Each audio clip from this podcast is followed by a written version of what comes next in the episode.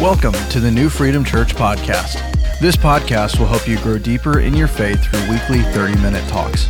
If you haven't already done so, go ahead and hit that subscribe button so you get each new episode as it's released. Now sit back and relax as God speaks to you through this message.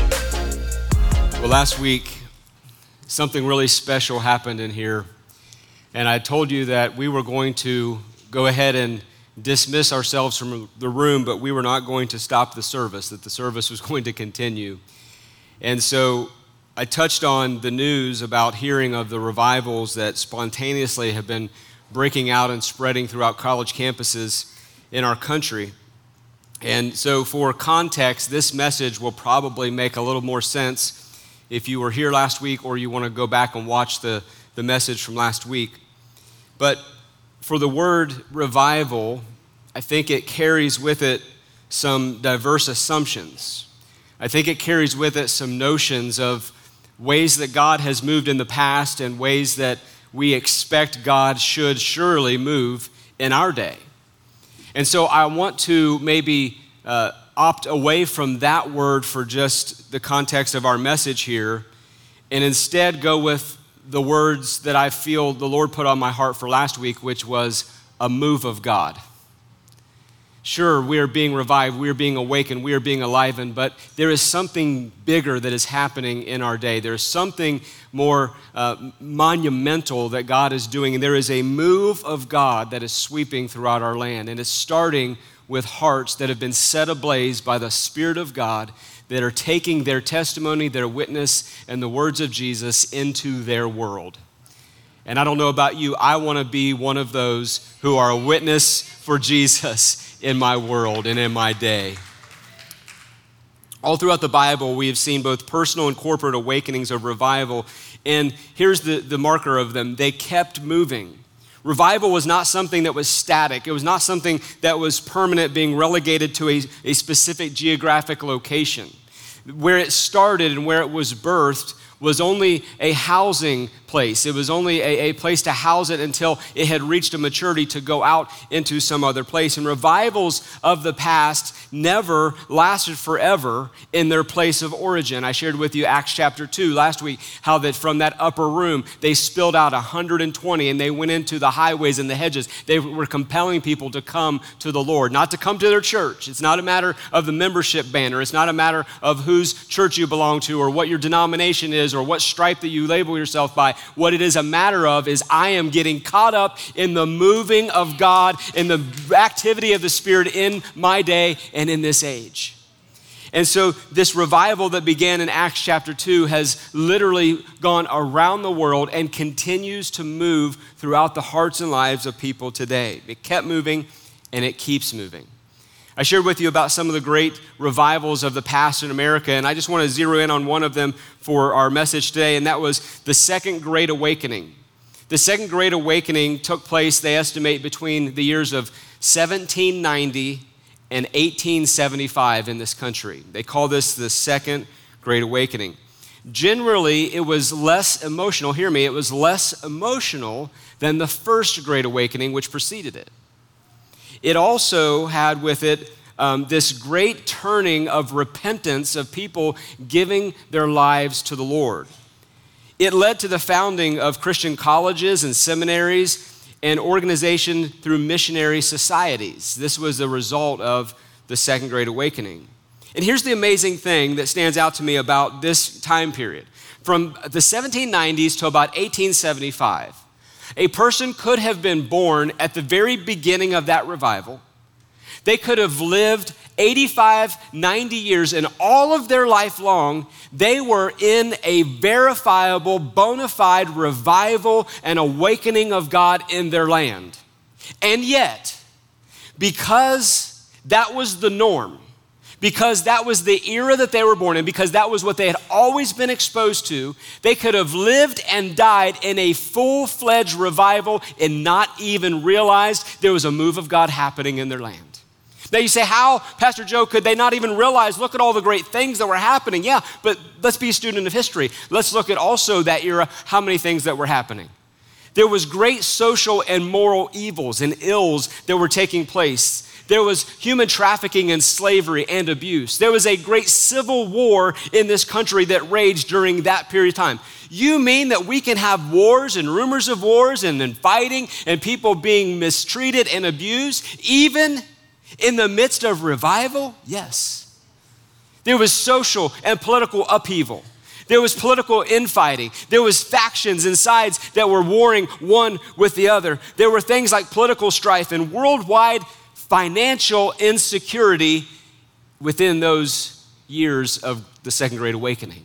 And yet, God saw fit to use those people of that time in that generation to impact the world, specifically America, but the worldwide with revival.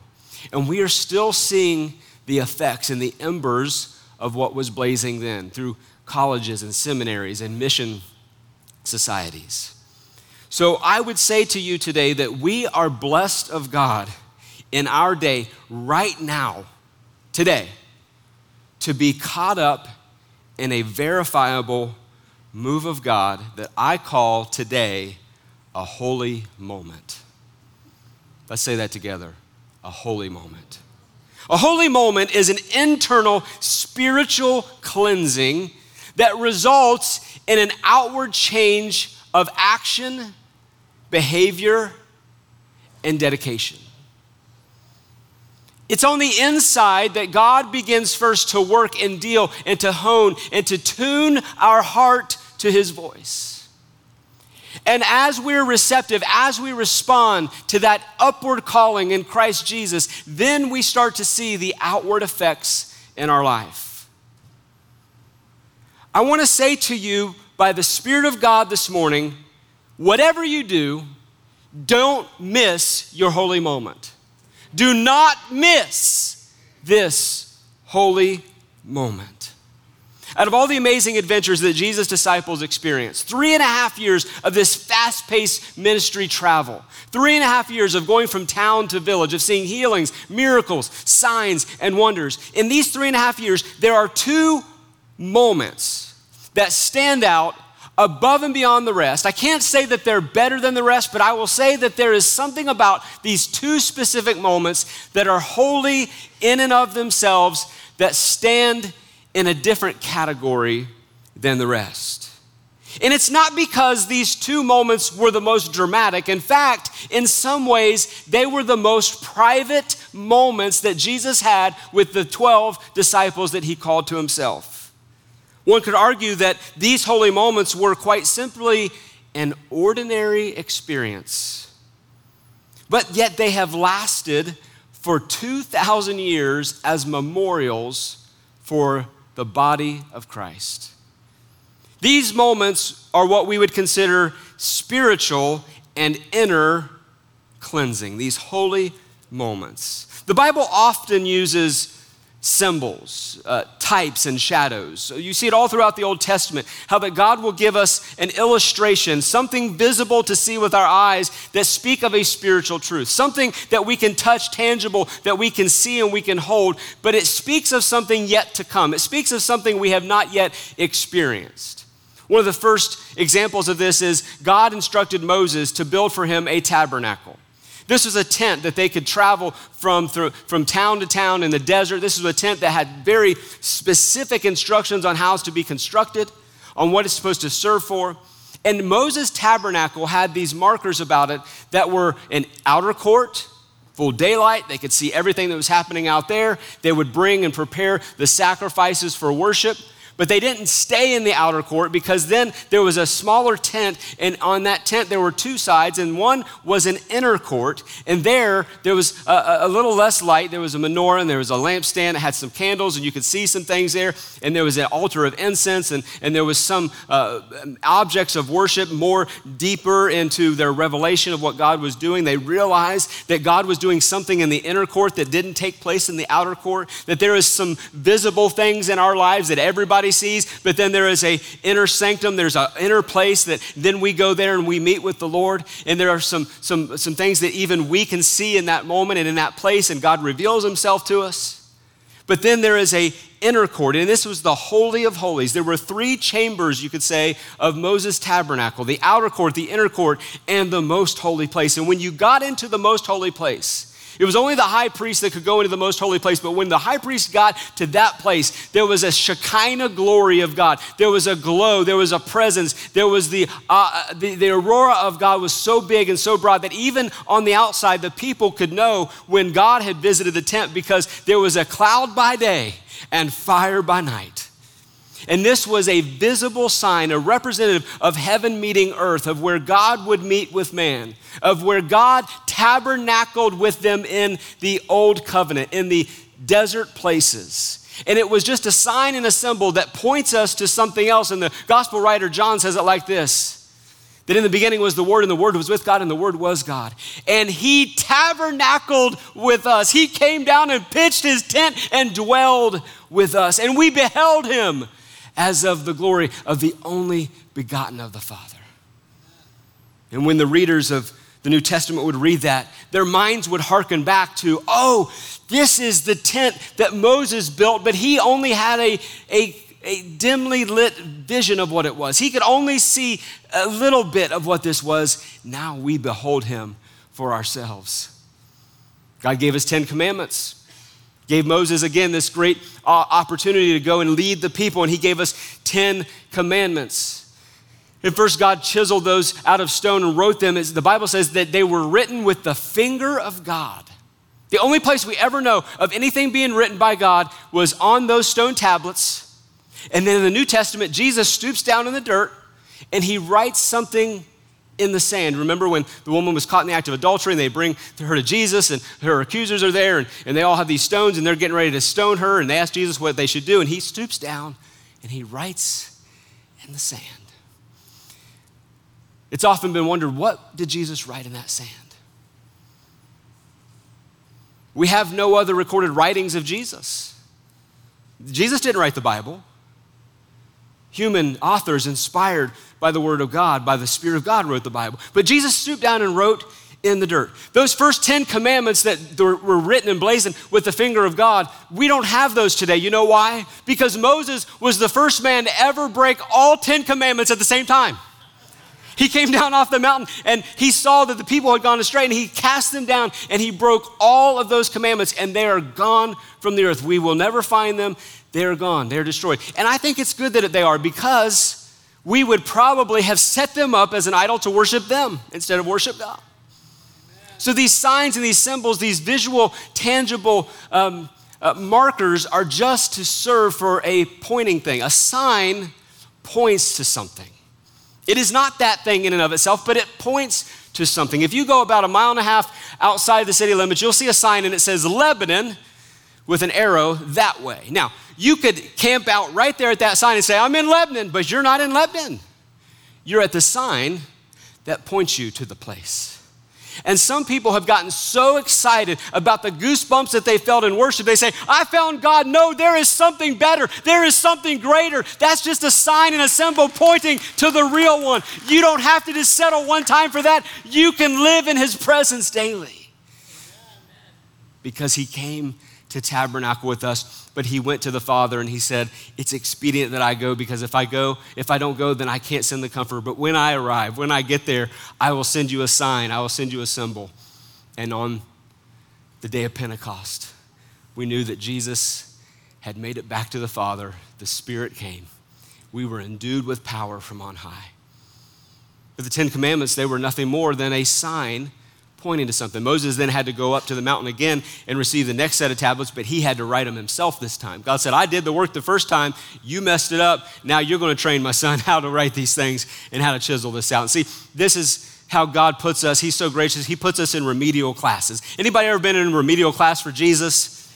Come on, I'm not the only slow learner in this place with a t- trial, tribulation, testing. I've had to go around that mountain a few times. Moses and Israel, they camped out and they traveled around the same mountain for 40 long years. They had a hard time learning the lessons. But thanks be to God, we don't have to keep traveling around that same mountain for 40 years. We have them as examples. Everything that was written was written as an example for us.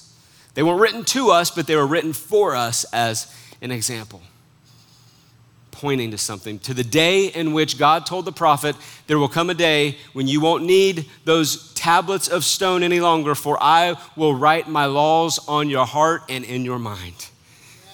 And by the Spirit of God, we know and we get checked. And with God's loving grace, He corrects us and He directs us into the path that we should go. There was a time when the people disobeyed God and Moses, is what it says. Numbers chapter 21, they disobeyed God and Moses. And God sent serpents into the land, and these serpents began biting people. Some people died, but many, many got sick. And so Moses beseeched God. He said, God, what do I do for the people since they're now sick? And God said, Take a, a rod and make a bronze serpent. Now, this blows, this blows my mind. As a, as a Bible reader, I think, okay, wait a minute. Aaron just got in trouble, God, for making something out of gold, a calf. And now, God, you're telling Moses to make a bronze serpent. Why? Put it on a stick, Moses. Why do I do that, God? This is weird. These people are sick. You, and, we want to question and debate God, don't we? Like, come on, God, I've got a good plan here. You need to hear my plans. Catch up with me, God. If you just go along with me. No, God doesn't work that way. His ways are higher than our ways. His ways are above our ways. His thoughts are higher than our thoughts. As high as the heavens are above the earth, so are God's thoughts above your thoughts. Moses said, Okay. He took this rod with a bronze serpent. And God said, When you lift it up, as the people who are sick, who disobeyed, will look at that bronze serpent, the very thing that caused the curse is now on this pole. And when they see that, they'll be healed. What was it? A sign and a symbol of when Jesus was lifted up, the one who had no sin, the one who did not deserve to be on that cross. He bore the weight and the guilt and the shame of our sin, and all who look up to him are saved and healed. This is a sign, it's a symbol. So Jesus' disciples find themselves on the other end of the greatest rabbi, the greatest teacher ever to live. They've walked with Jesus, they've talked with Jesus, they've done ministry with Jesus, they've had meals, they've had to learn how to pay the taxes without any money in the bank. They know what it's like to have provision when they have no food and bread and, and fish are multiplied. They, they understand what it means to walk in the miraculous. And Jesus uses three symbols to punctuate for them the two holy moments that are so indescript, that are so quiet and undisclosed, that are locked away in a room with only 12 witnesses to be able to testify of it Jesus uses bread, he uses wine, and he uses water. And these two holy moments we find in the scripture as being placed back to back to one another. The first one is in Matthew 26 and 17. It says, Now on the first day of the uh, Feast of Unleavened Bread, the disciples came to Jesus, saying to him, Where do you want us to prepare you to eat the Passover? And he said, Go into the city to a certain man and, and say to him, The teacher says, my time is at hand. I will keep the Passover at your house with my disciples. So the disciples did as Jesus directed them, and they prepared the Passover. When evening had come, he sat down with the twelve.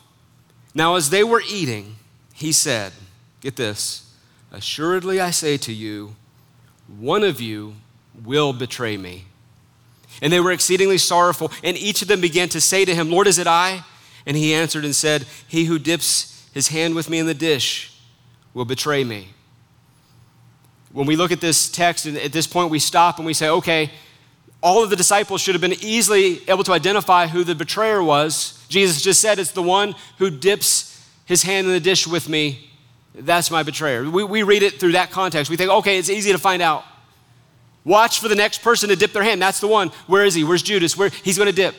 What Jesus was saying is, one of you 12. He didn't identify Judas. One of you are going to betray me even he who dips his hand in the dish. In other words, someone at my very own dinner table. He didn't identify who it was because they had all previously and were and are going to dip in the table. It wasn't easy for them to pick out which one, but this information that Jesus shares at the Last Supper perplexes them. Of all the things that Jesus has said and done to this point, some very hard sayings. This one really caused a heart hit to them. This one really caused them to take an introspective look. And they begin asking Jesus, Is it me? Is it me? Verse 24 The Son of Man indeed goes just as it is written of him, but woe to the man by whom the Son of Man is betrayed. It would have been good for that man if he had not been born. Then Judas, who was betraying him. See, betrayal didn't happen as an aha moment, I think I'm going to betray Jesus. This was something in process, this was something that was already in development. There are te- temptations, there are tests that you are already under, you are already going through.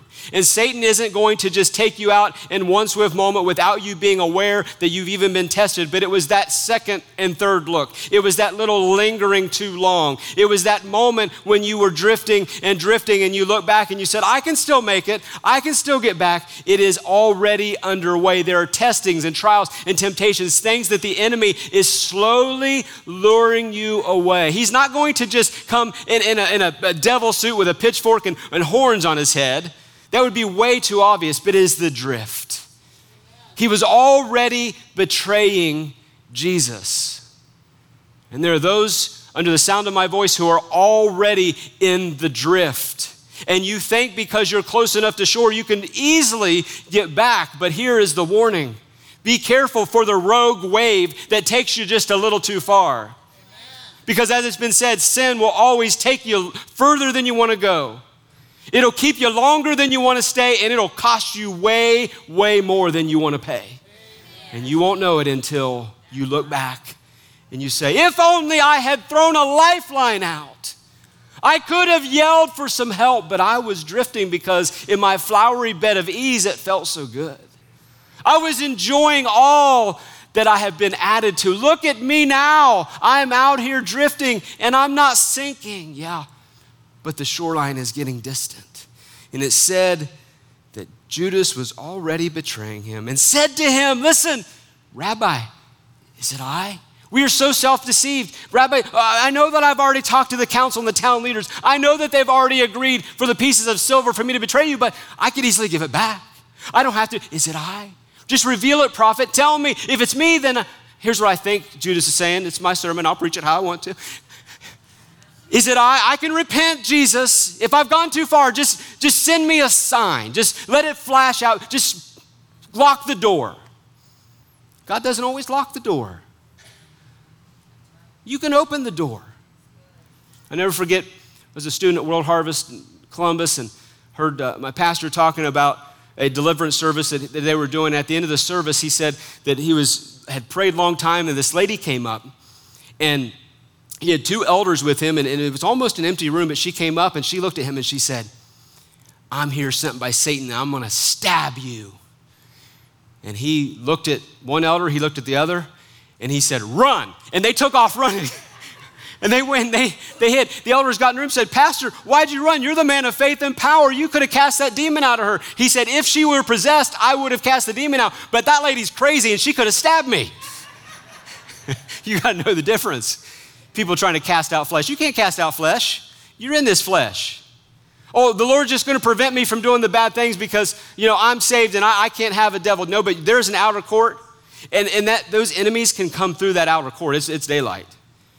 You, you think that just because you've said yes to Jesus at one time, you're protected from, from everything. Well, you need to get in that holy sanctum. There is a holy place with God. There is a place of communion where only you and God go, nobody else goes. And if you've not been there in a while, it's time to take a visit.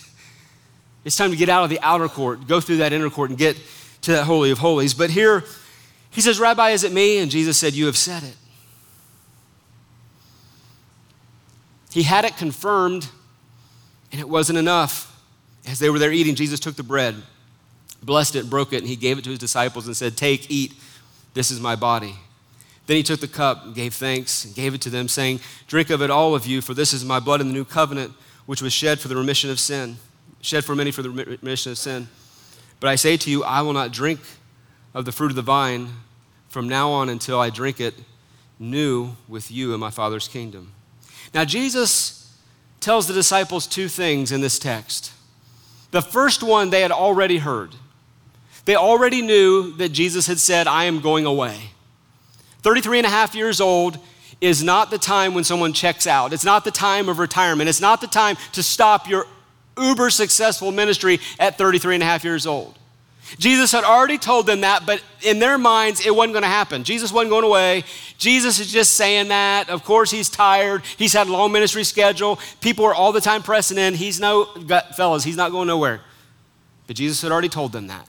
That was not new information to them. That was not new news. This part is news. The second thing he says, not only am I leaving, but one of you, my tr- trusted associates, are going to betray me. This was the first time they heard that. And in my opinion, they completely miss the power of the first holy moment, this Holy Supper, which we're going to observe here in just a little while. This holy moment of the Lord's Supper, of communion.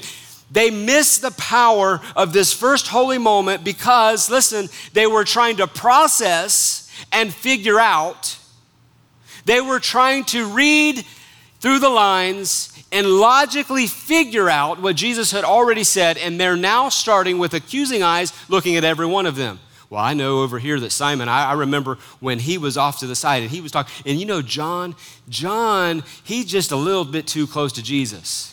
And you know, James, I just don't know. But so they're now all of a sudden they're starting to accuse you. Ever you ever had those accusing thoughts? I just don't, I don't think that she likes me no more because she didn't even respond to my text. She gave me one of those thumbs up. Now that's not like her. Our minds work overtime now. Maybe she was in the grocery line at Kroger's and she, she had to really quickly, you know, put something on there. Real quick little thumbs up. You, our minds are everything. And so this is their processing, and they completely miss the holy moment over the news which they were trying to figure out. And here's what I want to say don't wait until things are exactly figured out to have and observe your holy moment because you might just miss your holy moment. You need to embrace your holy moment. Have you ever sat down to a satisfying meal with great company, and then because of the device that is on your table, someone sends you something or a phone call happens, and you receive some bad news. In that time you had anticipated sitting down and enjoying and eating, and you were hungry when you got there, but now because of the news, you've lost all your appetite. You don't even really want to have the meal because you cannot stop thinking about the phone call, the text message, the news flash, the Instagram post that you just saw. And it loses all of its significance for you. This is what happened to the disciples. They missed the first holy moment because of the news which they had heard.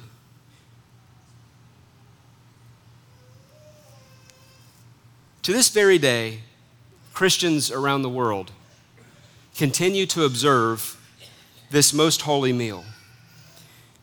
Jesus told them, This is my body. And when he said that, he would have lifted up a piece of bread that looks like a wafer. It was unleavened bread. It's not a big loaf like we eat today, but it was unleavened bread because Jesus' body in the flesh was without sin.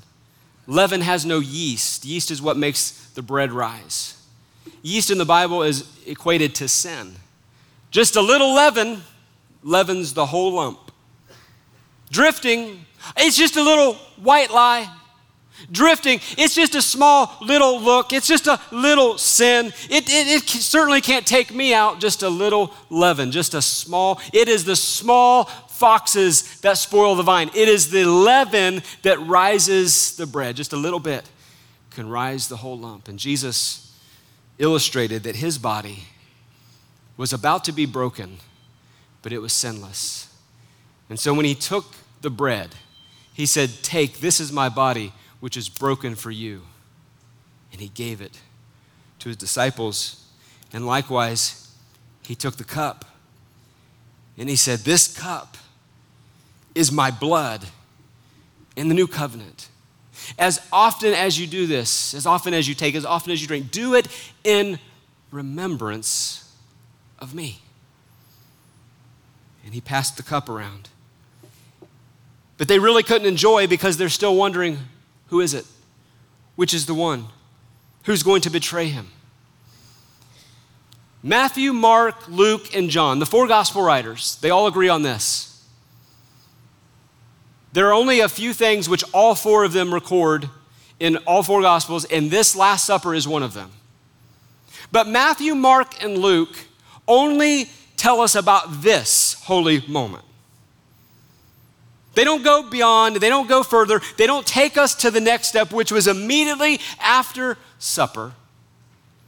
The Apostle John writes to us that there was a Passover meal, and then he quickly goes beyond that holy moment. John the Beloved, remember, it was the disciple whom Jesus himself loved.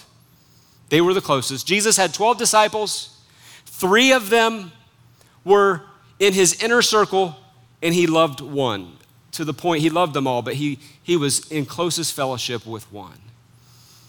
And in your life, there are likely 8 to 15 people. It is an oikos principle. I'll be sharing it next week. There, there are 8 to 15 people who are in your circle of influence, in your sphere, who you are impacting on a daily basis. Whether you realize it or not, your life is speaking. Jesus had 12. You likely have 8 to 15 in your life. But within that 8 to 15, there were three in Jesus' inner circle Peter, James, and John.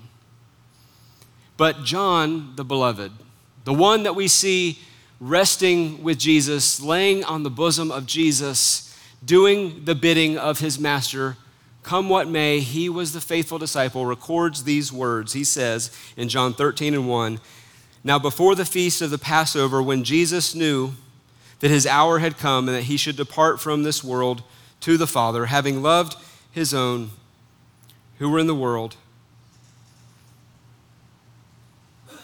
He loved them to the end. And supper being ended.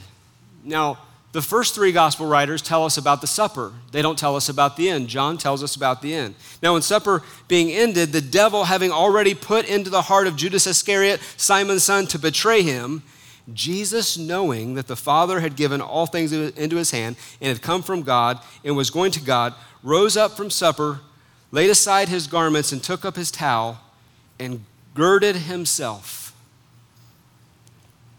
After that, he poured water into a basin and began to wash his disciples' feet and to wipe them with the towel which he girded. Only John tells us this account. This holy moment of Jesus at the very end of this supper. Scott, come up here. Tom, come up here. Sit right here for me. Lorna, will you join me? Holly, honey, come here and join me.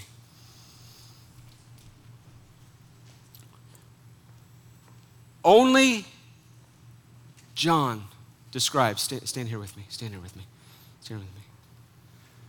Only John describes this. I need you to take your shoes off. Jesus gets up from that supper, knowing they had missed that holy moment, but he had revealed to them two very important facets. Number one, he was leaving, and number two, one was going to betray him. Before everything had completed, he sits down the 12 and he begins to wash his disciples' feet. I had to go back and read it. Wait a minute. But the other gospel writers said that Jesus told Judas, Do what you must do. The one that dips his hand in my, my bowl, that's the one that betrayed me. And he goes out and he betrays Jesus. But wait a minute, John, we have to understand that the, the gospel writers, they, they, write in such a way that uh, there, there are four eyewitness accounts. You can take a, an accident, a car accident, and if there's bystanders, there's cameras, every angle will look just a little bit different. It's not that the story is all convoluted and people got it wrong, it's that they see it from a different vantage point. And so, from John's vantage point, he wants us to understand that there were still, at the time of this washing, there were still 12 disciples sitting at the table. Jesus, already knowing what was about to happen, sits all of them down, Judas included and he began to wash their feet. It says he girded himself with a towel and he began to wash their feet. He poured out the pitcher, he poured out the water. Yeah. And he washed their feet. And he dried it This is a holy moment. This is a holy moment. This is a holy moment. The ushers are going to help you from the back to the front to come out of your seat down these side aisles. Each table is going to be available for you to partake of the Lord's Supper this morning as we close. But I want to offer you the opportunity to have another holy moment besides this. I was talking with Holly. I don't think in 17 years as a church body we have ever publicly held a foot washing. Privately, yes, we have in, in small groups and we have in small settings, but publicly offered a foot washing. I want to give you the opportunity. If you want me to wash your feet, I'll do it right here. If you want to wash somebody else's feet, there's a row here. There's a row here. All my friends from Fellowship of Praise and our ones that went to Dominican Republic with us did, didn't even know they were coming today. They, they joined us, and you became part of my illustration this morning. So take a shoe off. We're going to wash your feet. Now, somebody's going to say, I, I've already heard it. I've already heard it. Somebody's going to say, No, no, I don't like feet. Join the club. Ask my wife. I don't like feet. This is way out of my comfort zone. Last week I was out of my comfort zone because I very seldom, if ever, will change a message. But at 8:30 last Sunday morning, I told the media team, get rid of that slide I gave you, get rid of that message. I just wrote another one in 15 minutes. Don't know how it's gonna go, but this is the one that's coming this week. and this week I'm out of my comfort zone because I don't like feet. But wait a minute. Wait a minute.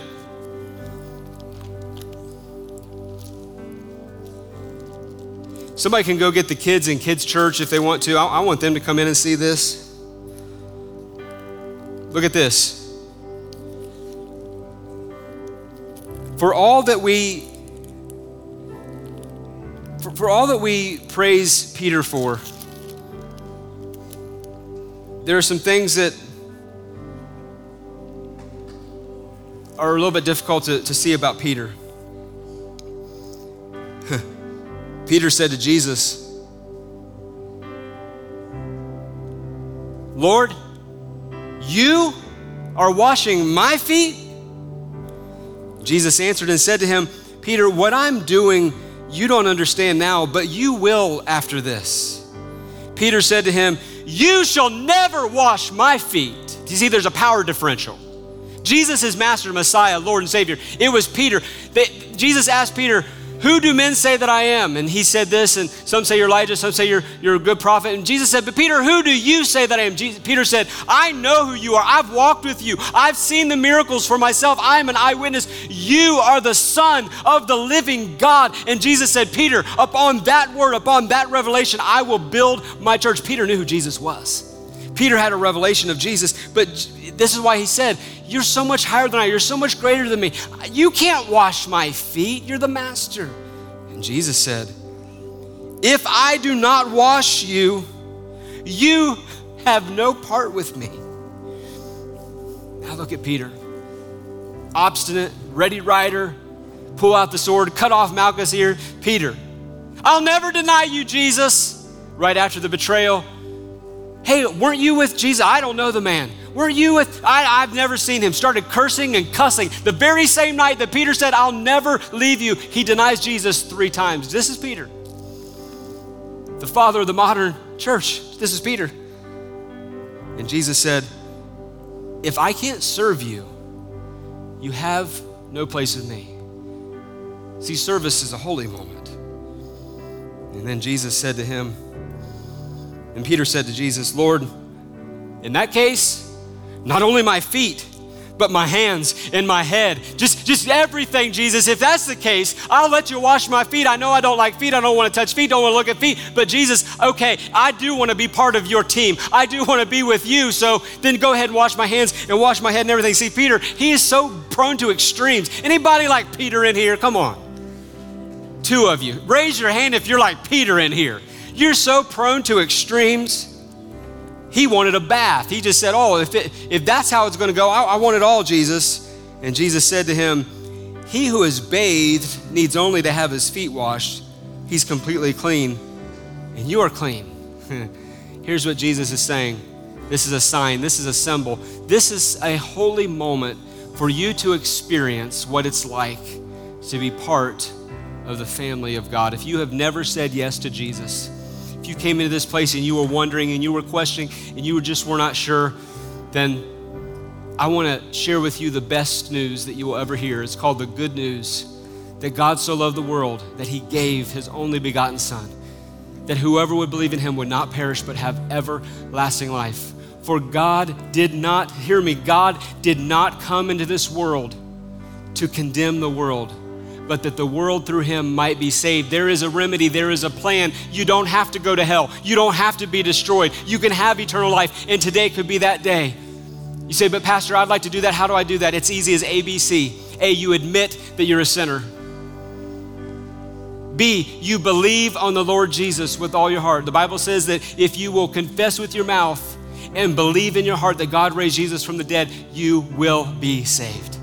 And C, you commit your life to Him. Before we come forward, I want to give you that opportunity where you are, with no heads bowed and with no eyes closed, with holy boldness, everybody looking. Say this with me. You might just encourage your neighbor to say it. Dear God, I come to you today with all my mess, just like I am. I'm a sinner. I need a Savior. Today I repent of my sin. That means I turn away from my old life. I commit my life anew to you, Jesus. And I will serve you as you show me how. Amen.